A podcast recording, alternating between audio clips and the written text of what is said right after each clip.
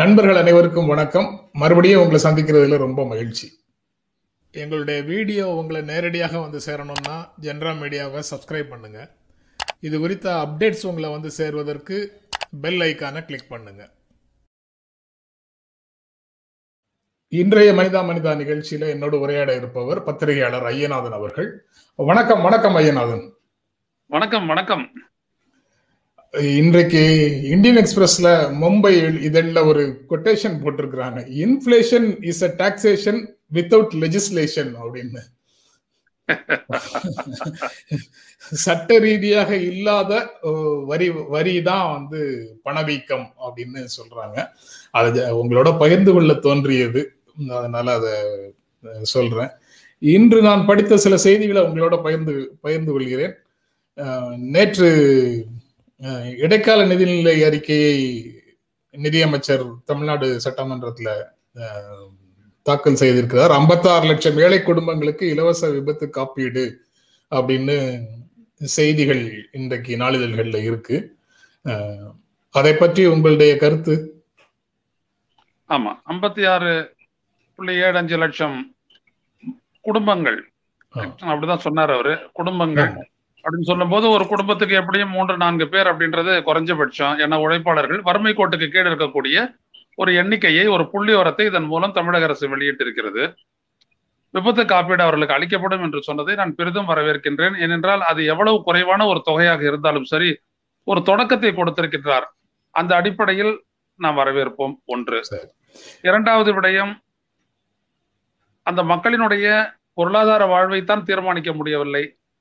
இப்படி விபத்துகளின் மூலம் அவர்களுடைய குடும்பத்தில் ஏற்படக்கூடிய ஒரு இழப்பினால் ஏற்படக்கூடிய அந்த பாதிப்பை குறைக்கும் அளவிற்கு ஒரு ஏற்பாட்டை அரசு சட்ட ரீதியாக செய்துள்ளது என்கிற நிலையில் நான் வரவேற்கின்றேன். இதில் மூன்றாவதாக பொதுவாக இந்த காப்பீட்டு நிறுவனங்கள் எல்லாம் ஏழை எளிய மக்கள் நம்மை போன்ற நடுத்தர மக்களையே ஏமாற்றக்கூடிய வல்லமை கொண்டவர்கள் இந்த ஏழை எளிய மக்களினுடைய இப்படிப்பட்ட அந்த காப்பீட்டு திட்டத்தை எல்லாம் சரியாக எடுத்துக்கொண்டு அவர்களுக்கு ஏற்படக்கூடிய அந்த இழப்பை உரிய நேரத்தில் காப்பீட்டு நிதி வழங்குவதன் மூலம் ஈடு செய்வார்களா என்பது ஒரு கேள்விக்குறி. அதை தமிழக அரசு செய்து முடித்தால் இது உள்ளபடியே சிறப்பான பாராட்டிற்குரிய ஒரு முயற்சி தான் என்று நான் கூறுவேன். அந்த செய்தியிலேயே இது அவர் பேசும்போது குறிப்பிட்டது தமிழ்நாடு அரசு நடவடிக்கைகளால தமிழ்நாடு அரசு எடுத்து எடுக்கக்கூடிய நடவடிக்கைகளால ரெண்டு புள்ளி ஜீரோ ரெண்டு சதவீதம் நேர் வகையான வளர்ச்சியை தமிழ்நாடு எட்டும். இது மத்திய அரசின் பொருளாதார வீழ்ச்சி விகிதமான ஏழு புள்ளி ஏழு சதவீதத்துக்கு மாறானது அப்படின்னு குறிப்பிடுறாரு. அதாவது நம்முடைய வளர்ச்சியை நாம சொல்வதற்கு சொல்வதற்கு பக்கத்துல ஒப்பிடு ஒப்பிடும் விதமாக இந்திய தேசிய வளர்ச்சி எந்த அளவுல இருக்குங்கிறதையும் குறிப்பிட்டு சொல்றாரு. இதை நீங்க எப்படி பார்க்கிறீங்க? ஆமா இந்த நாட்டினுடைய வளர்ச்சி எந்த இடத்துல இருக்கு அப்படின்றத நம்ம பார்க்கணும் அப்படின்னோம்னா ரெண்டு இடம் தான் இருக்குது. இவங்க சொல்லக்கூடிய அந்த ஜிடிபி ஒட்டுமொத்த உள்நாட்டு உற்பத்தி என்பதையும் ஸ்டேட்டட் ஜிடிபி ஒரு மாநிலத்தினுடைய ஒட்டுமொத்த உள்நாட்டு உள் மாநில உற்பத்தி மாநில உற்பத்தியையும் ரெண்டுத்தையும் தூக்கி வச்சுட்டு ஒன்று டிமாண்டு தேவைகள் எந்த அளவுக்கு அதிகரிச்சிருக்குது இன்னொரு விஷயம் எவ்வளவு சரக்கு வந்துட்டு போக்குவரத்துல வந்திருக்குது அப்படின்ற ரெண்டு இண்டிகேட்டர் எடுத்துங்க அப்படின்னம்னா இது எந்த அளவுக்குல அதுல பாதாளத்துல விழுந்திருக்குது அப்படின்றது தெரியும். ஏன்னா சீனால இப்படியெல்லாம் நம்புறது இல்லை அவங்க இந்த ஜிடிபி ஃபிகர்ஸ் எல்லாம். எவ்வளவு goods transported across the country அப்படின்ற ஸ்டாட்டிஸ்டிக்ஸை எடுத்துக்கிட்டு அந்த நாட்டினுடைய அந்த பிரதமர் வந்துட்டு ஒரு அளவிட வச்சாரு. நான் அதோட சேர்த்து டிமாண்டையும் சேர்த்து நம்ம பார்க்கணும். ஏன்னா டிமாண்டு உயரணும். ஒரு இளைஞன் வேலைக்கு போகக்கூடியவர்கள் ஒரு சாதாரண நடுத்தர குடும்பத்தினர் ஏழை எளிய குடும்பத்தினர் இவங்கெல்லாம் எந்த அளவுக்கு வாங்குறாங்க அப்படின்றத பொறுத்து தான் இந்த நாட்டினுடைய அறுபத்தைந்து விழுக்காடு பொருளாதாரம் அப்படின்றது வந்துட்டு எஃபெக்ட் ஆகுது. இன்னொரு பக்கத்துல பாத்தீங்கன்னா ஐம்பது விழுக்காடு ஜிடிபிக்கு வந்துட்டு அடிப்படை காரணமான அமைப்பு சாரா தொழிலாளர்கள் தொழிலாளர்கள் வேலை பெற்றிருப்போர் இப்படி கான்ட்ரிபியூட்டர்ஸ் டு த ப்ரொடக்ஷன் என்று சொல்லக்கூடிய அந்த ஹியூமன் யூனிட்ஸ் இவங்க ரெண்டு பேரும் சேர்ந்து கொடுக்கக்கூடிய அந்த ஐம்பது யூனிட் நீங்க அந்த ஜிடிபில இருந்துட்டு எடுத்துடணும். எடுத்து இவங்களோட சேர்க்கணும். சேர்த்து அந்த ஜிடிபி கொடுத்துருக்கக்கூடிய இவருடைய வாழ்நிலை என்ன அப்படின்றத நம்ம பார்க்கணும். இதை ரெண்டுத்தையும் வச்சு பார்த்தோம்னா இவங்க சொல்லக்கூடிய புள்ளி வரத்தையும் வளர்ச்சி என்று சொல்லக்கூடிய அந்த பொருளாதார பகிர்வு சென்று சேர்ந்ததா என்பதை பார்த்தால் இல்லை என்று மிக சுலபமாக சொல்லிவிடலாம். மூன்றாவது காரணி ரங்கராஜன் கமிட்டி தமிழக அரசு அமைத்த ரங்கராஜன் கமிட்டி சொல்லி இருக்கக்கூடிய ஒரு முக்கிய விடயம் வந்துட்டு நீங்க வந்துட்டு ஒரு டிமாண்ட் அதிகரிக்கணும்னா ஒரு பத்தாயிரம் கோடியை நீங்க எக்ஸ்ட்ரா ஸ்பெண்ட் பண்ணணும் அப்படின்னு சொல்லிச்சு.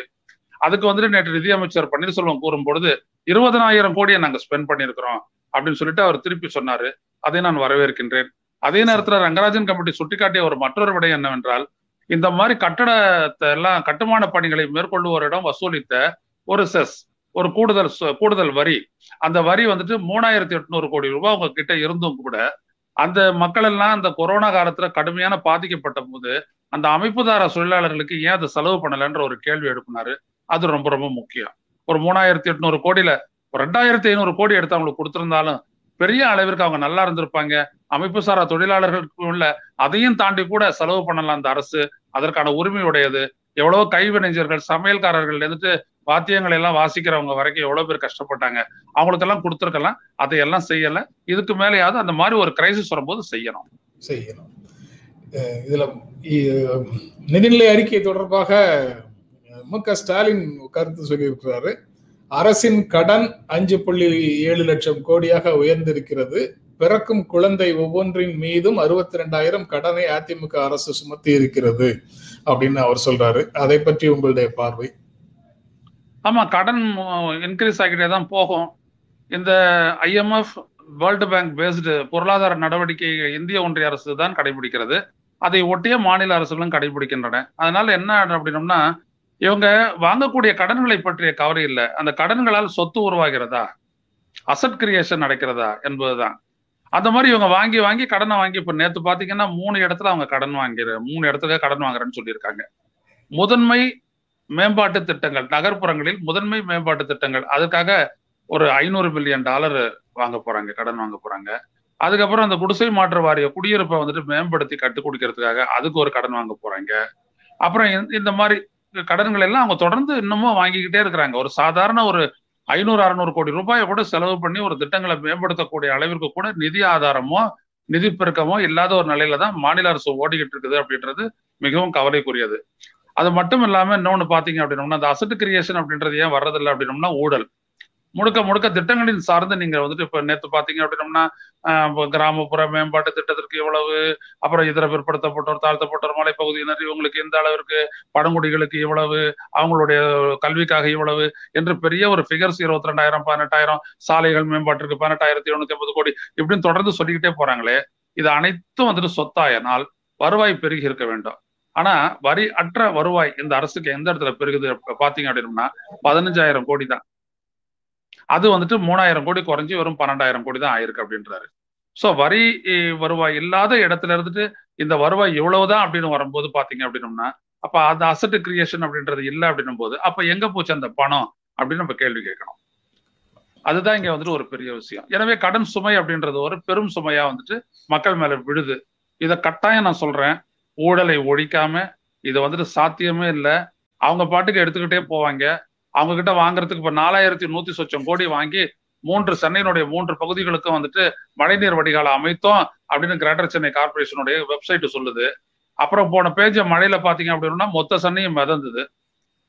கடலூரும் மிதந்தது சென்னையும் மிதந்தது எல்லாமே மிதந்தது. அப்ப எங்க இருந்துட்டு போயிட்டு இருந்ததெல்லாம் போச்சு? தண்ணி போக வேண்டிய இடத்துல பணம் போயிடுச்சோ அப்படிதான் நினைக்க வேண்டியது புதுவையில குடியரசுத் தலைவர் ஆட்சி அமல். அப்படின்னு ஒரு கேள்விக்குறியோட ஒரு செய்தி. நாராயணசாமி அமைச்சரவையினுடைய ராஜினாமாவை குடியரசுத் தலைவர் ஏற்றார். அதற்கு பிறகு எதிர்கட்சிகள் வந்து ஆட்சி அமைப்பதற்கான உரிமை கோரவில்லை. அதுக்கு அவங்க தயாராக இல்லைன்னு செய்திகள் சொல்லுகின்றன அதனால நேரடியாக குடியரசுத் தலைவர் ஆட்சி ஆளுநர் துணைநிலை ஆளுநருடைய ஆட்சி அப்படின்னு தெரியுது. அதுல இருக்கக்கூடிய சாதக பாதகங்கள் என்ன? சாதக பாதகங்கள். இப்ப பாத்தீங்க அப்படின்னம்னா அங்க நடந்தது ஒரு ஜனநாயக படுகொலை. அதை நம்ம ஒண்ணு வரைக்கெல்லாம் தேவையில்லை. பாஜக அப்படின்றவங்களுடைய ஜனநாயகம் அது. ஜனநாயகத்தையே வேற விதமா அவங்க வந்துட்டு சித்தரிக்கிறாங்க. என்ன செய்யறது? எல்லாமே வளர்ச்சி தான் அப்படின்வாங்க நெகட்டிவ் க்ரோத் இஸ் ஆல்சோ க்ரோத்னு சொல்லிட்டு நம்ம எல்லாம் படிச்சிருக்கிறோம். எல்லாத்தையும் க்ரோத்னே சொல்லுவாங்க. ஒன்னு வர்டிகல் க்ரோத்னு ஒன்னு ரேடிக்கல் க்ரோத் அப்படின்லாம் சொல்லுவாங்க அவங்க. எனவே எல்லாவற்றிலும் ஏதோ ஒரு இடத்துல வந்துட்டு அவங்க ஒரு வழிமுறையை வந்துட்டு வகுத்துக்கிட்டு எங்களுடைய அதிகாரம் அப்படின்றது எதையும் சாதிக்கக்கூடியது அப்படின்னு வரும்பொழுது அவங்க மக்களினுடைய அந்த மக்கள் தங்களுக்கு கொடுத்த அந்த அதிகாரத்தை மக்களுக்கு எதிராக அவங்க பயன்படுத்துறாங்க. அதான் ஆட்சி கொழுப்பு அது யார் செஞ்சாலும் அதான் இதை அவங்க பிரமாதமா செஞ்சு முடிச்சு தூக்கி போட்டுட்டாங்க. தேர்தல் அப்ப அவங்களுக்கு எதிரான ஒரு அரசாங்கம் இல்லை. எனவே ஒட்டுமொத்த தேர்தல் எந்திரமும் இப்ப துணைநிலை ஆளுநருடைய கட்டுப்பாட்டின் கீழ் வந்திருக்கிறது. இதை ரெண்டு விதமா சாதிக்கலாம். ஒரு ஆட்சி அரசு அமைச்சும் அடைக்க வச்சும் சாதிக்கலாம். ஆனா அது பண்ணா ரொம்ப கேலிக்கடமா ஆயிடும். அதனால என்ன பண்ணுவாங்க? குடியரசு ஆட்சி தான் வரும் அப்படின்றது தான் இருந்தாலும் பாஜக என்ன செய்யணும்னு யாருக்கு தெரியா தெரியும் தெரியும். அது முடியாது இல்லையா? அதனால ஒரு கேள்விக்குறியோட இந்த செய்தியை போட்டிருக்காங்க. ரொம்ப சரியான ஒரு விடயம் தான் கியூரேட்டிவ் பெட்டிஷன் போடணும். அந்த நியமன சட்டமன்ற உறுப்பினர்களுடைய வாக்குரிமை தொடர்பாக உச்சநீதிமன்ற தீர்ப்புக்கு ஒரு கியூரேட்டிவ் பெட்டிஷன் போடுவது தொடர்பாக வழக்கறிஞர்களோடு ஆலோசனை செய்து கொண்டிருக்கிறேன்னு நாராயணசாமி சொல்றாரு. அது சட்ட ரீதியாக ஏதேனும் உடனடி நிவாரணம் கிடைக்கிறதுக்கு வாய்ப்பு இருக்கா? என்ன அவருக்கு அதுல? நிச்சயமா கிடைக்காது. இந்த ஃப்ளோர் ஆஃப் த அசம்பிளி அவர் வந்துட்டு அது வந்துட்டு நம்பிக்கை தீர்மானத்தின் மீது அவர் வாக்கெடுப்பையே வந்துட்டு சந்திக்கவே இல்லை. அவர் போயிடுறாரு. போயிட்ட உடனே அது பண்ணிட்டாரு. இப்போ போயிருந்தாரு அப்படின்னம்னா இந்த மூணு பேர் வாக்கு போட்டதை வச்சு கண்டெஸ்ட் பண்ணிருக்கலாம். எனக்கு பன்னெண்டு ஆக்சுவலா அவங்களுக்கு பதினொன்று தான் அப்படின்னு பண்ணிருக்கலாம். அவர் ஃபேஸ் பண்ணவே இல்லை. ஃபேஸ் பண்ணாத அவர் போயிட்டாரு. ஒன்னு எனவே curative petition will not work for him legally speaking ரெண்டாவது விஷயம் என்னன்னா அப்படியெல்லாம் வந்துட்டு நம்ம இந்திய நீதிமன்றங்கள் எல்லாம் நியாயம் கிடைக்கிற காலம் எல்லாம் மலையேறி போயிடுச்சு. அது ரொம்ப வருத்தத்தோட நான் சொல்றேன். ஏதோ ஒரு பெரிய புத்திசாலித்தனம் அப்படிலாம் எதுவுமே இல்லை. ஒரு நம்பிக்கை வந்துட்டு எனக்கு நீதிமன்றத்தின் மீது இருந்துச்சு நீதித்துறையின் மீது இருந்துச்சு. இப்போ அது நீதிபதிகள் சார்ந்து அது சுருங்கி விட்டது. ஆஹ் ஓ இவங்கெல்லாம் இருக்கிறாங்களா பெஞ்சில் ஏதோ நல்லது நடக்கும் அப்படின்னு பார்க்கக்கூடிய அளவுக்கு இந்த குடிமகனுடைய அந்த எதிர்பார்ப்பு வந்துருச்சு போயிடுச்சு. ஏன்னா இவிஎம் வச்சு எல்லாத்தையும் தீர்மானிக்கிறாங்க. இவிஎம் தொடர்பா பாத்தீங்க அப்படின்னம்னா எது எலெக்ஷன் கமிஷன் சொல்லுதோ அதை கேட்டுக்கிட்டு உத்தரவு போடுது இந்திய உச்ச நீதிமன்றம் அப்போ மக்களுக்காக கொண்டு வரப்பட்ட விவிபேட் அப்படின்ற ஒரு விடயம் ஒப்புகை சீட்டு அப்படின்றத வந்துட்டு நூறு விழுக்காடு பயன்படுத்த வேணாம் ஒரு ஐம்பது விழுக்காடாவது பயன்படுத்துங்க அப்படின்னு சொல்லிட்டு எத்தனையோ பெட்டிஷன் போட்டாச்சு. அதெல்லாம் விசாரிக்காதே தூக்கி போடுறாங்களே. அப்ப நம்ம என்ன சொல்ல முடியும்? ஒரு சிஸ்டம் மேல எனக்கு ஓ சந்தேகம் அப்படின்னும் போது இன்னொரு சிஸ்டத்தை வந்துட்டு நீங்க நீங்க அதுக்கு வந்துட்டு முட்டு கொடுத்து நீங்க வரும்போது அதை நான் பயன்படுத்தவே மாட்டேன் அப்படின்னு சொல்லக்கூடிய எலெக்ஷன் கமிஷனை வச்சுக்கிட்டு அதை நீங்க அப்ரூவ் பண்றீங்கன்னா உங்ககிட்ட நான் என்ன விதமான நியாயத்தை நான் எதிர்பார்க்க முடியும்? சரி. முன்னொரு காலத்துல இவங்க எல்லாருமே காங்கிரஸ் தான் அப்படின்னு ஒரு செய்தியை இந்தியன் எக்ஸ்பிரஸ்ல போட்டிருக்கிறாங்க. Once upon a time once upon a time they were all in the Congress அப்படின்னு சொல்றாங்க அவங்க. அதாவது NR Congress YSR Congress Trinamool Congress Nationalist Congress அப்படிங்கிறதெல்லாம் ஆட்சிக்குள்ள வந்தது. மாநிலங்களை ஆட்சி செய்யக்கூடிய நிலைமையில இருக்கக்கூடிய காங்கிரஸ்ல இருந்து பிரிந்து போன ஃபேக்ஷன்ஸ் இது அந்த முயற்சியில வெற்றி பெறாத குழுக்கள் தமிழ்நாட்டுல தமிழ் மாநில காங்கிரஸ் கேரளால கருணாகரன் வெளியில வந்து ஆரம்பிச்ச காங்கிரஸ்னு இன்னும் இருக்கு. இப்படி பல காங்கிரஸுகளாக போனதுதான் வந்து இன்றைய அரசியல் நிலைமைக்கு காரணமோ அப்படிங்கிற மாதிரி அந்த செய்தியை படிக்கும்போது ஒரு உணர்வு வருது. நீங்க எப்படி பாக்குறீங்க அதை? இல்ல நம்மளுடைய ஜனநாயகத்துல கட்சிகளுக்கு இடமே இல்லை அப்படின்றதுதான் கான்ஸ்டிடியூஷன் கட்சிகளுக்கு இடமே இல்லை. இடம் இல்ல. பிரதிநிதிகளை நான் தேர்ந்தெடுக்க போறேன். ஆனா நம்ம நாட்டுல இருந்த தலைவர்கள் வந்துட்டு அந்த காங்கிரஸ் கட்சியை ஏன் காந்தி ஒழிக்க சொன்னாருன்றது இந்த அடிப்படையில தான். அவங்க சொந்தம் கொண்டாடுவாங்க. இந்த சுதந்திரத்திற்கான இந்த முயற்சியில ஈடுபட்டவங்க வந்துட்டு எண்ணற்றவர்கள் உயிர் துறந்தவர்கள் எண்ணற்றவர்கள் தியாகம் செஞ்சவங்க எண்ணற்றவர்கள். அதை சொந்தம் கொண்டாடி ஒரு அரசியலாக்க கூடாதுன்றார் மகாத்மா காந்தி. அதை என்னைக்கு காங்கிரஸ் நிராகரிச்சதோ அன்னைக்கே பாத்தீங்க அப்படின்னம்னா அது வந்துட்டு ஒரு ஹைஜாக் பண்ணிடுச்சு. இந்த மக்களினுடைய சிந்தனை திறனை வந்துட்டு என்னதுன்னா கட்சி ரீதியாக தான் சிந்திக்கிறது தேர்தல் அரசியல்ல அப்படின்னு நம்ம வந்துட்டு மக்களை மாத்தி விட்டோம். அதனால ஒவ்வொரு காங்கிரஸா உருவாக்கி வருது ஒவ்வொரு திமுகவா உருவாக்கி வருது ஒவ்வொரு ஜனதா தளமா உருவாக்கி வருது இப்படி எல்லாம் வருது. பிஜேபியில இருந்து உருவாகல. அது கட்டுக்கோப்புக்கு அதனுடைய அடித்தளம். நம்ம ஏத்துக்கிறோமோ இல்லையோ அந்த கட்சியினுடைய அவங்க கடைபிடிக்கிற கோட்பாடுகள் ரொம்ப முக்கியம். அதனால அவங்க அப்படியே இருக்கிறாங்க. அதுல வந்துட்டு இன்னைக்கு அவங்க ரொம்ப கன்சாலிடேட் ஆயிட்டாங்க. எனவே காங்கிரஸ் எல்லாம் அவங்க வந்துட்டு அடிச்சு நொறுக்குறாங்க. ஒன்னு இவிஎம் இன்னொன்னு வந்துட்டு பாத்தீங்கன்னா இந்திய அளவுல வந்துட்டு அந்த தலைமைக்கு ஒரு ஆளுமை திறன் வந்துட்டு இழந்து ரொம்ப நாள் ஆயிப்போச்சு. அந்த நேரு குடும்பத்துக்கு. அதுக்கு ஒரு மாற்று கண்டுபிடிக்கக்கூடிய திறன் கூட அதுக்கு இல்லை. இல்லாத பத்தி எத்தனை காங்கிரஸ் வந்தா என்ன இருக்கு? மூணாவது விஷயம் என்னன்னா இன்னமும் மக்கள் ரியலைஸ் பண்ணல. கட்சி ரீதியா நாம ஏன் சிந்திச்சு ஓட்டு போடணும்? கட்சிக்காரன் யார் நம்மளுக்கு பிரதிநிதியை நியமிக்க? நாமல்லவா பிரதிநிதியை தேர்ந்தெடுக்கணும்? நமக்கு ஏத்த யார் அந்த பிரதிநிதி அப்படின்னு பார்த்து ஓட்டு போடுறத இவங்க பண்ணாத வரைக்கும் அப்படி ஒரு வழிக்கு வராத வரைக்கும் இவங்களுக்கு ஜனநாயகம் பயன் தராது. அதனால இப்படி போயிட்டு அப்படி எழுத வேணாம் இதை நேரடியா எழுதணும் அப்படின்னம்னா வந்துட்டு மக்கள் ஜனநாயகப்படவில்லை. இதுவும் காந்தியினுடைய கவலை தான் அவர் பகிர்ந்துகிட்டாரு இந்த மகாத்மா காந்தி. மகாத்மா காந்தி இதை பகிர்ந்துகிட்டாரு. வினோபா பாவை கிட்ட இதை பகிர்ந்துகிட்டாரு. மக்களை ஜனநாயகப்படுத்துங்க. இல்லாட்டா எதிர்காலத்துல ஒன்று இந்த நாட்டுல கார்பரேட் ஜனநாயகம் இருக்கும். இல்ல கூண்டாஸ் டெமோக்ரஸி தான் இருக்கும்னாரு. மகாத்மா கூட தெரியல ரெண்டும் சேர்ந்த டெமோக்ரஸி இருக்கும்ட்டு அதான் இப்ப இருக்குது. பெட்ரோல் டீசல் விலை உயர்வு விவகாரத்துல சரியான நேரத்தில் சரியான அறிவிப்பு வரும் அப்படின்னு பாரதிய ஜனதா கட்சியினுடைய மாநில தலைவர் எல் முருகன் சொல்லியிருக்கிறதாக ஒரு செய்தி. எது சரியான நேரம் எது சரியான அறிவிப்பு அப்படின்னா இப்ப வந்திருக்கிற பெட்ரோல் நூறு விலை நூறு ரூபாயை தாண்டி போகக்கூடிய அறிவிப்பு தவறான நேரத்தில் வந்த தவறான அறிவிப்பா? அப்படிங்கிற கேள்விகள் எல்லாமே வருது. அந்த அந்த பிரஸ் மீட்ல ஜென்ராம் இருந்திருக்கணும் அந்த பிரஸ் மீட்ல ஜென்ராம் இருந்திருக்கணும் இந்த கேள்வி கேட்கறதுக்கு. கேள்வி கேட்கிற ஜேர்னலிஸ்டுங்க இல்லையா? அதனால நம்ம இங்க உட்காந்துக்கிட்டு இந்த விவாதத்துல கேள்வி கேட்டுக்கிட்டு இருக்கிறோம். அடிப்படையில என்ன? நீங்கன்னா ரொம்ப சரியா தான் சொன்னீங்க. அரசியல் ரீதியா பாத்தீங்க அப்படின்னம்னா மக்களினுடைய கவலையே அறியாமல் இப்ப அந்த கோட் எடுத்தாந்து வைங்க. மக்களினுடைய அப்ரூவலே இல்லாம மக்கள் கிட்ட இருந்து வசூலிக்கிற டாக்ஸ் தான் இன்ஃபிளேஷன் அப்படின்னு நீங்க சொன்னீங்க இல்லையா? அதை எடுத்து இந்த இடத்துல பொருத்தி பாருங்க. அது புரியும் இப்ப. என்ன அப்படின்னம்னா ஒரு ஃபியூவல் பிரைஸ் ஹைக் எரிபொருள் விலையேற்றம் என்பது எந்த அளவிற்கு ஒரு பொருளாதாரத்தை பாதிக்கும் ஒரு குடும்பத்துல இருந்துட்டு ஒரு நாடு வரை பாதிக்கும் அப்படின்றத உணர்ந்தும் அவங்க வேறொரு நோக்கத்தோட இந்த கார்பரேட்டுகள் சில்லறை வர்த்தகத்துக்கு வர்றாங்க. அவங்களே எக்ஸ்ப்ளோரேஷனுக்கு வராங்க. ப்ரொடக்ஷனுக்கு வராங்க. ஹைட்ரோ கார்பன் ப்ரொடக்ஷனுக்கு வராங்க. அவங்களே சுத்தகரிப்புல வருவாங்க. அவங்களே சில்லறை வர்த்தகம் பண்ணுவாங்க. அவங்களுக்கு நூறு ரூபாய் ஒரு லிட்டர் பெட்ரோல் இருந்ததுன்னா தான் அவங்க வந்துட்டு முதலீடு செய்ய வருவாங்க அப்படின்ற ஒற்றை நோக்கத்தோடு இவர்கள் விலையை தொடர்ந்து உயர்த்தி கொண்டே வருகிறார்கள். அரசுக்கு வருவாய் தேவை. அரசுக்கு எவ்வளவு வந்தாலும் போதாது. அது நம்ம நாட்டுல அது தெரியும். பன்னெண்டு லட்சம் கோடி பற்றாக்குறையில இருக்கிற நாடு தான் இது. அப்போ அப்படியேப்பட்ட ஒரு சூழல்ல வந்துட்டு மக்களை பற்றி கவலையே படக்கூடாதா? இன்ஃபிளேஷன் என்ன பண்ணும் அப்படின்றது தெரியவே தெரியாதா? எவ்வளவு கஷ்டம் பாருங்க. அப்ப ஆனா அதை பத்தி கவலையே படல. ஏன்னா அவ்வளவு பேரும் வந்துட்டு டீசல் போடுறாங்களே அவ்வளவு பேரும் வந்துட்டு பெட்ரோல் போடுறாங்களே அப்படின்னு சொல்லக்கூடிய நிதியமைச்சர் நம்ம நாட்டு கிடைச்சிருக்கிறாங்க. அதனால சரியான நேரத்துல சரியான முடிவுன்னா கர்நாடகா எலெக்ஷனுக்கு முன்னாடி எப்படி ஒரு ரெண்டு மூணு வாரத்துக்கு வந்துட்டு பெட்ரோல் டீசல் விலையேற்றலையோ அதே மாதிரி கொண்டு வருவாங்க நாடு முழுவதும். அது எப்படி நடக்குது ஐயநாதன்? அதாவது விலையை நிர்ணயிப்பதுல அரசுக்கு எந்த விதமான பங்களிப்பும் இல்லை. எண்ணெய் நிறுவனங்களே தீர்மானிக்கின்றன அப்படின்னு சொல்லிட்டு சர்வதேச சந்தையே தீர்மானிக்குதுன்னு சொல்லிட்டு கரெக்டா அந்த தேர்தலுக்கு முன்னால இரண்டு வாரங்கள் மூன்று வாரங்கள் மட்டும் விலை ஏறாமல் இருப்பது எந்த அதிசயத்தின் கீழே நடக்குது? சர்வதேச நாங்க ஒண்ணும் நிர்ணயிக்கல. எண்ணெய் நிறுவனங்கள் தான் நிர்ணயிக்குது அப்படின்னோம்னா எண்ணெய் நிர்ணயங்கள் இது சம்பாதிக்கிற ப்ராஃபிட்டை யாருக்கிட்ட தந்து கொடுக்குது? ரஷ்யா கிட்ட கொடுக்குறாங்க. இந்திய ஒன்றிய அரசு கிட்ட தானே கொடுக்குறாங்க. அது இந்தியாவினுடைய கன்சாலிடேட்டட் ஃபண்ட் ஆஃப் இந்தியாவில தானே போய் சேருது.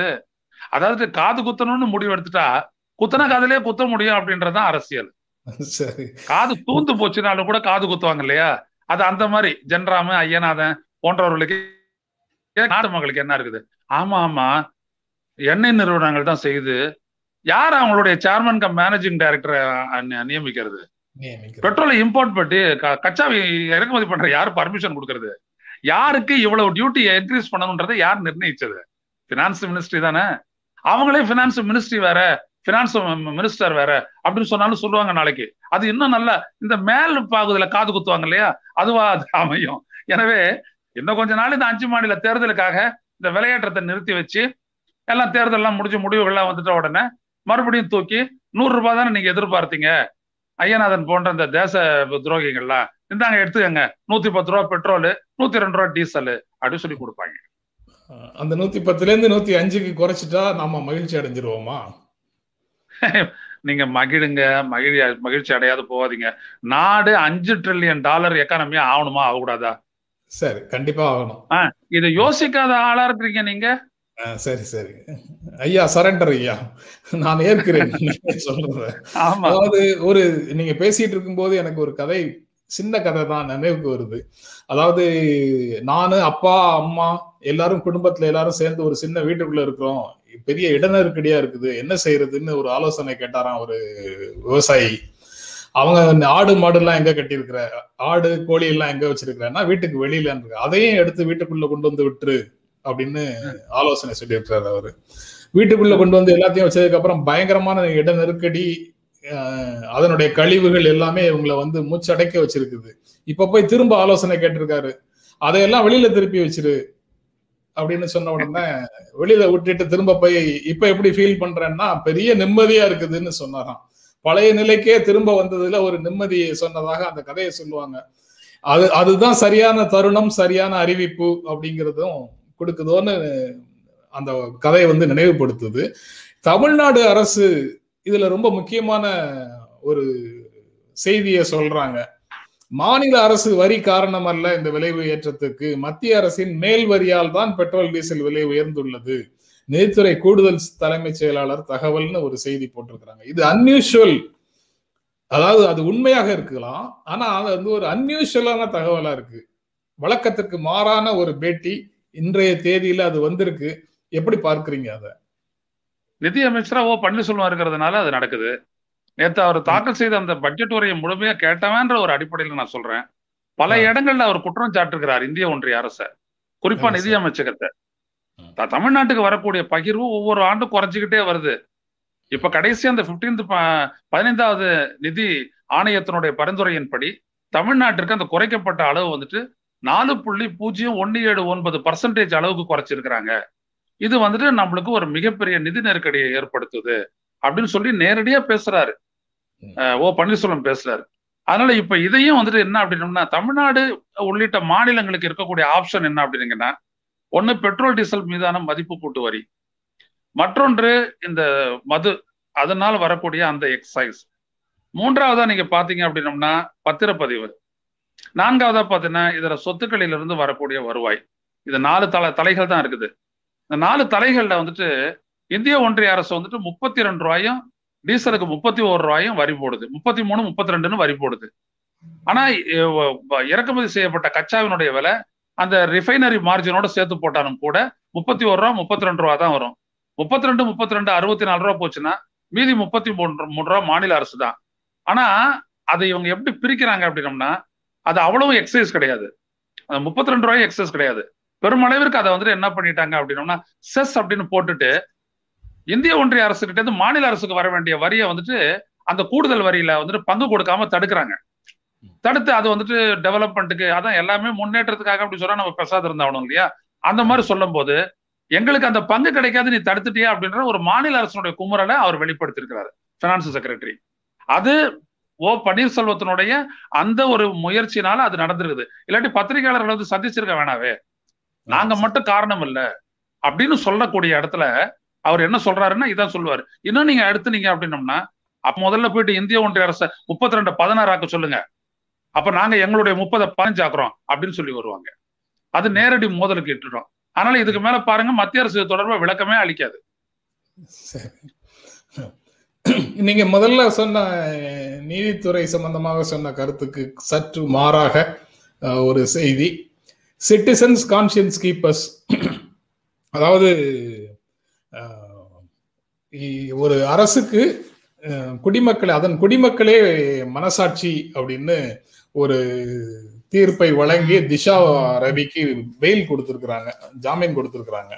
ஆதாரங்களை ஆவணங்களை சமர்ப்பிக்கிற தவறிய காவல்துறைக்கு கண்டனம் தெரிவிச்சிருக்கிறாங்க. டெல்லி உயர் நீதிமன்றத்துல கூட்டு சதி தேச துரோகம் போன்ற வழக்குகளை கையாள்வதில் காவல்துறை கவனமாக இருக்க வேண்டும் அப்படிங்கிறத வலியுறுத்தி இருக்கிறாங்க அதுக்கப்புறம் அம்மா வந்து திஷா ரவியுடைய அம்மா வந்து அவளை ஆற தழுவுவதற்காக நான் காத்திருக்கிறேன். நீதிக்கு நீதிக்கான போராட்டத்துல நாம் நம்ம குழந்தைகளை ஆதரிக்க வேண்டும் அப்படின்னு அவங்க சொல்றதாகவும் அதே இதுல செய்தி இருக்கு. இதை எப்படி பார்க்குறீங்க நீங்க? இல்ல என்னோட கருத்து வந்துட்டு நான் இந்தியாவுடைய ஹையஸ்ட் கோர்ட் ஆஃப் அப்பீல் நான் உச்ச நீதிமன்றத்தை பத்தி நான் சொன்னேன். நான் மற்ற நீதிமன்றத்துல நான் சொல்றேன் நீதித்துறைன்னு நான் சொன்னது காரணம் அந்த உச்ச நீதிமன்றத்தை பொறுத்து தான் அதுல நான் விலாவாரியா பல இடங்களை கருத்து சொல்லியிருக்கேன். அதை ஒட்டியே நான் நிக்கிறேன். இந்த இடத்த பொறுத்த வரைக்கும் பாத்தீங்க அப்படின்னம்னா எதுக்கு எவிடன்ஸ் இருக்குது? அந்த கோரேகாவன் அந்த நிகழ்ச்சிக்கு பண்ணாங்களே அதுக்கு ஏதாவது சாலிடான எவிடன்ஸ் கொடுத்தாங்களா? ஆஹ் இவ்வளவு காலம் வந்துட்டு சிறையில வச்சிருக்கிறீங்க? It is mockery of democracy mockery of judiciary mockery of everything நீதி பரிபாலனத்துல ஒருத்தர் எடுத்து நீங்க நிறுத்துறீங்க அப்படின்னம்னா அந்த மனிதனுக்கு ஒரு ஸ்டேட்டஸ் இல்லையா? அவனுக்கு சமூகத்துல ஒரு நிலை இல்லையா? நீங்க ஏத்துக்கிறீங்க ஏத்துக்கல அதெல்லாம் வேறங்க ஒரு நீதிபதியினுடைய பார்வை என்ன? கண்ணை கட்டி கொண்டு நீதியை பார்க்க வேண்டும். கொண்டாந்து நிறுத்தினவனை வந்துட்டு தூக்கி ஜுடிஷியல் கஸ்டடியில நீங்க தூக்கி போடுறீங்க எடுத்த உடனே பதினஞ்சு நாள் அப்படின்னு சொல்லும் போது அந்த இடத்துலயே நீங்க நீதியை குறை செய்யறீங்க உரிமைகளை குறை செய்யறீங்க. எப்படியாப்பட்ட ஆட்களை எல்லாம் நீங்க தூக்கி உள்ள வச்சுங்க? யாரோ யார் யாரையோ மேல வச்சிருந்ததுனால எப்படியாப்பட்ட ஆள் ஆணையும் உள்ள வைப்பேன் அப்படின்றத நீதித்துறை பிரதிபலிக்கணுமா? எனது கேள்வி இதுதான். தவறு இல்லையா அது? ஒரு பெண்ணு அது சொல்றாரு. யாரு? உள்துறை அமைச்சர் அமித்ஷா சொல்றாரு. இருபத்தோரு வயசுன்றது எக்ஸ்கியூஸ் ஆயிடுமான்னு. இருபத்தோரு வயசுன்றது எக்ஸ்கியூஸ் இல்ல. அவளுடைய intention is worth to be incarcerated அதுதான். அவளுடைய நோக்கம் என்பது சிறைக்கு அனுப்பக்கூடிய அளவிற்கானதா இன்னைக்கு வந்துட்டு தூக்கி வெளில போட்டாங்களா? ஒரே நாள் மட்டும் போலீஸ் கஸ்டடிக்கு கொடுத்துட்டு மறுபடியும் அவளை ரிலீஸ் பண்ணிருக்காங்களே? இது உங்களுக்கு அவமானம் இல்லையா அது? எதிர்ப்பு தான் காரணம் இதுக்கு. நான் மறுபடியும் சொல்றேன். இன்றைக்கு நடக்கக்கூடிய பல்வேறுபட்ட விடயங்களுக்கும் மக்களினுடைய எழுச்சியே காரணம். அதுதான் ஜனநாயகத்துல மிகவும் பயங்கரமானது. அதுதான் மிகப்பெரிய எது மக்கள் தான் ஜனநாயகத்துல மக்களாட்சிக்கு எது பலன்னா மக்கள் தான். ஜனநாயகத்துக்கு மக்கள் ஆட்சிக்கு எதிராக போனாங்க அப்படின்னோம்னா மக்கள் தான் பெரிய அச்சுறுத்தல். அதுதான் ஆகும். எனவே அப்படிப்பட்ட ஒரு சூழலை பாஜக ஜனதா உருவாக்கி அதனால் விளைந்த எதிர்ப்பினுடைய விளைவு இன்னைக்கு வந்துட்டு திஷா ரவி வந்துட்டு ரிலீஸ் ஆயிருக்கிறாங்க. அதுதான் ரொம்ப முக்கியம். நீங்க இன்னொரு செய்தி ஒரு இணையான நீதித்துறைக்கு இணையாக செயல்படக்கூடாது அப்படின்னு இந்த உண்மை கண்டறியும் குழுக்கள் செயல்பாடு குறித்து மத்திய அரசு கருத்து சொல்லியிருக்குது. அது வடகிழக்கு டெல்லியில நடந்த கலவரம் தொடர்பாக உண்மை கண்டறியும் குழுக்கள் போய் அவங்க கண்டறிந்த உண்மைகளை சொன்னது அரசுக்கு ஒரு நெஞ்சில் தைத்த முள்ளாக இருக்குதா என்னன்னு தெரியல. அவங்க வந்து அதை பேரலல் ஜுடிஷியல் சிஸ்டம் அப்படின்னு சொல்றாங்க. இந்த மாதிரி கருத்துக்களை அரசு சொல்லும் போது அது எல்லாமே வந்து ஒரு மதிப்பீடாக விளிமியமாக மக்கள் மனதில் பதிந்து விடுவதற்கான வாய்ப்பு இருக்கு. அதுக்கப்புறம் அதை மாற்றுவதற்கு எல்லா சமூக செயற்பாட்டாளர்களும் கடுமையாக போராட வேண்டியதாக இருக்கு. அப்படிங்கிற ஒரு சூழலையும் நம்ம நினைச்சு பார்க்கணுமோ அப்படின்னு கேட்கிறேன் உங்ககிட்ட. இல்லைங்களா? இந்த புதைக்கிறவங்க எப்பொழுதும் பாத்தீங்கன்னா உண்மையை விரும்ப மாட்டாங்க. அது அதுல பாத்தீங்க அப்படின்னம்னா அதுல வந்துட்டு நம்ம கீழடி கூட வந்துட்டு அதுல வரும். ஏன்னா தோணுனா உண்மை வருது. அது அவங்களுக்கு பிடிக்காது. ஏன்னா அவங்க உண்மையை வேற மாதிரி வாயால சொல்லி புரியுதுங்களா? அவங்க நிலைநிறுத்த பாக்குறாங்க. ஆனா உண்மையை வந்துட்டு உண்மையான அறிவியலாளர்கள் வந்துட்டு தோண்டி துருவி தான் வெளியில கொண்டு வருவாங்க. அதுல fact finding committee commissions committee அப்படின்றதெல்லாம் ரொம்ப முக்கியம். இப்ப கூட சமீபத்துல நீங்க பாத்தீங்க அப்படின்னா சிட்டிசன்ஸ் கமிஷன்ஸ் ஃபார் எலெக்ஷன் அப்படின்னு சொல்லிட்டு இந்த நாட்டினுடைய முன்னாள் உச்ச நீதிமன்றம் நீதிபதி மதன் பி. லோகூர் அதற்கு பிறகு வந்துட்டு இந்த தகவல் அறியும் ஆணையராக இருந்த வஜாத் அகமது அப்புறம் நம்மளுடைய எம்ஜி தேவசகாயம் போன்றவர்கள் எல்லாம் சேர்ந்த குழு. எப்படிப்பட்ட உண்மையை வந்துட்டு இந்த நாட்டுல ஜனநாயகம் வந்துட்டு எப்படி கேலி கூத்தாக்கப்படுகிறது தேர்தல் அப்படின்னு சொல்லிட்டு இவிஎம் பத்தி ஒரு ரிப்போர்ட்டே கொடுத்தாங்க. அப்போ அந்த மாதிரியான இந்த ஃபேக்ட் ஃபைண்டிங் அப்படின்றது ஒண்ணு இல்லை அப்படின்னம்னா இந்த அறிவு மட்டும் எப்படி போராட முடியும்? துணிஞ்சு முன் வந்து ஒரு நாலு பேர் அதை செய்யும் போதுதான் எல்லாமே செய்யுது. எனவே ஃபேக்ட் ஃபைண்டிங் கமிட்டிஸ் அப்படின்றதனுடைய பணி மிக மிக பெரிது. நமது நாட்டுல என்ன அப்படின்னீங்கன்னா இதுக்கெல்லாம் ஒரு இடம் கொடுத்து அவங்களை எல்லாம் பெருசா பாராட்டுறது இல்ல இங்க இருக்கக்கூடிய இந்த பொதுநிலையில இருந்துகிட்டு பாரா போராடிக்கிட்டு இருக்கிற திரு மார்க்ஸ் அவர்கள் பேராசிரியர் மார்க்ஸ் அப்புறம் இந்த டிஎஸ்எஸ் மணி அப்புறம் இன்னும் பலரும் இருக்கிறாங்க. இல்ல எவிடன்ஸ் கதிர் போன்றவர்கள். இன்னும் ஏராளமானவர்கள் சொல்லிக்கிட்டே போலாம். திராவிடர் கழகத்துல ஒரு நேரத்துல ராஜபாளையத்துல நடந்த கலவரத்தை வந்துட்டு விடுதலை ராஜேந்திரன் தலைமையிலான சென்ற குழு அது ஆய்வு செய்தது. ஆய்வு செய்து வெளியிட்டதை ஏற்று உண்மையான தூண்டிய குற்றவாளி யார் அப்படின்றது தமிழக அரசு கண்டுபிடித்தது உள்துறை அமைச்சகத்தின் மூலம். அப்பெல்லாம் பேப்பர் எல்லாம் உள்துறை அமைச்சகம் படிச்சுட்டு அதை கொண்டு போயிட்டு முதல்வருடைய டேபிள்ல வைப்பாங்க. இப்ப டிஜிபி ஆபீஸ்ல இருந்துட்டு போகக்கூடிய ரிப்போர்ட் மட்டும்தான் அவங்க முன்னாடி இருக்கு. ஏன்னா பத்திரிகையில என்ன வருது அப்படின்றத கவலைப்படாத ஒரு அரசியல் இன்னைக்கு இருக்குது. எனவேதான் நான் சொல்ல வரேன். ஃபேக்ட் ஃபைண்டிங் கமிட்டிஸ் அப்படின்றது a preeminent part of people's democracy okay நாளை முதல் போக்குவரத்து கழக ஊழியர்கள் வேலை நிறுத்த போராட்டம் பல்வேறு கோரிக்கைகளை வலியுறுத்தி அப்படின்னு ஒரு செய்தி அதுவும் இருக்கு. இது ஏற்கனவே ஒரு பொது மனநிலை ஒன்று இருக்கு. அதாவது தேர்தலுக்கு முன்னால வெவ்வேறு துறையை சார்ந்த ஊழியர்கள் தங்களுடைய கோரிக்கைகளை வலியுறுத்தி போராட்டம் நடத்துகிறார்கள்.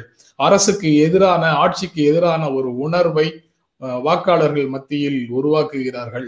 அரசியல் கட்சிகளைச் சேர்ந்த தொழிற்சங்கங்கள் அந்த போராட்டங்களை முன்னெடுக்கின்றன அப்படின்னு ஒரு பொது மனநிலை பப்ளிக் ஒப்பீனியன் அப்படின்னு சொல்லலாம். அந்த மாதிரியான ஒப்பீனியனை உருவாக்கி வை வைக்கிறாங்க. அதை அதற்கு மாறாக இந்த போராட்டம் நடத்தக்கூடிய தொழிலாளர்களுக்கு அவர்களுடைய நியாயத்தை மக்களிடத்துல யாரால எடுத்து சொல்ல முடியும்? அவர்கள் சொல்வதை எவ்வளவு தூரம் மக்கள் ஏற்பார்கள் ஆதரவு கொடுப்பார்கள்? நீங்க எப்படி பார்க்கறீங்க இந்த விஷயத்த? இல்ல அவங்களுடைய வேலை நிறுத்தத்தால் ஏற்படக்கூடிய சிரமத்தை மட்டுமே பார்த்து கருத்து கூறுவாங்க இந்த மக்கள்லாம் பயணிகள் எல்லாருமே. ஆனா அவங்களுடைய டிமாண்ட்ஸ்ல இருக்கக்கூடிய அந்த கோரிக்கைகளில் இருக்கக்கூடிய நியாயத்தை பத்தி உணரவே மாட்டாங்க.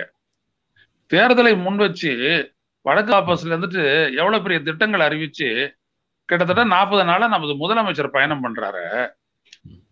அது ஏன் பண்றாரு? அதை அவர் முன்னாடியே பயணம் பண்ணி சொல்லி எல்லாத்தையும் கேட்கலாம் இல்லையா? அதிகடவு அவினாசி திட்டத்தை வந்துட்டு முந்தா நாள் நம்ம சொல்லி நேத்து அவர் அறிவிச்சாரா? இல்ல காவிரி குண்டார் இணைப்பு திட்டம் அப்படின்றது வந்துட்டு ஜெயலலிதா செல்வி ஜெயலலிதா மறைந்த உடனே அது இவருக்கு எடுத்து சொன்னாங்களா? அரசு போட்டுக்கிட்டு இவ்வளவு தூரம் வெளிச்சம் போட்டுக்கிட்டு இருக்கிறீங்களா? மோடி எல்லாம் கொண்டாந்து அரசு அதிகாரத்தில் இருக்கக்கூடியவர்கள் செய்யக்கூடிய அறிவிப்புகளை பற்றி நாங்க அப்படிலாம் நினைக்க மாட்டோம்.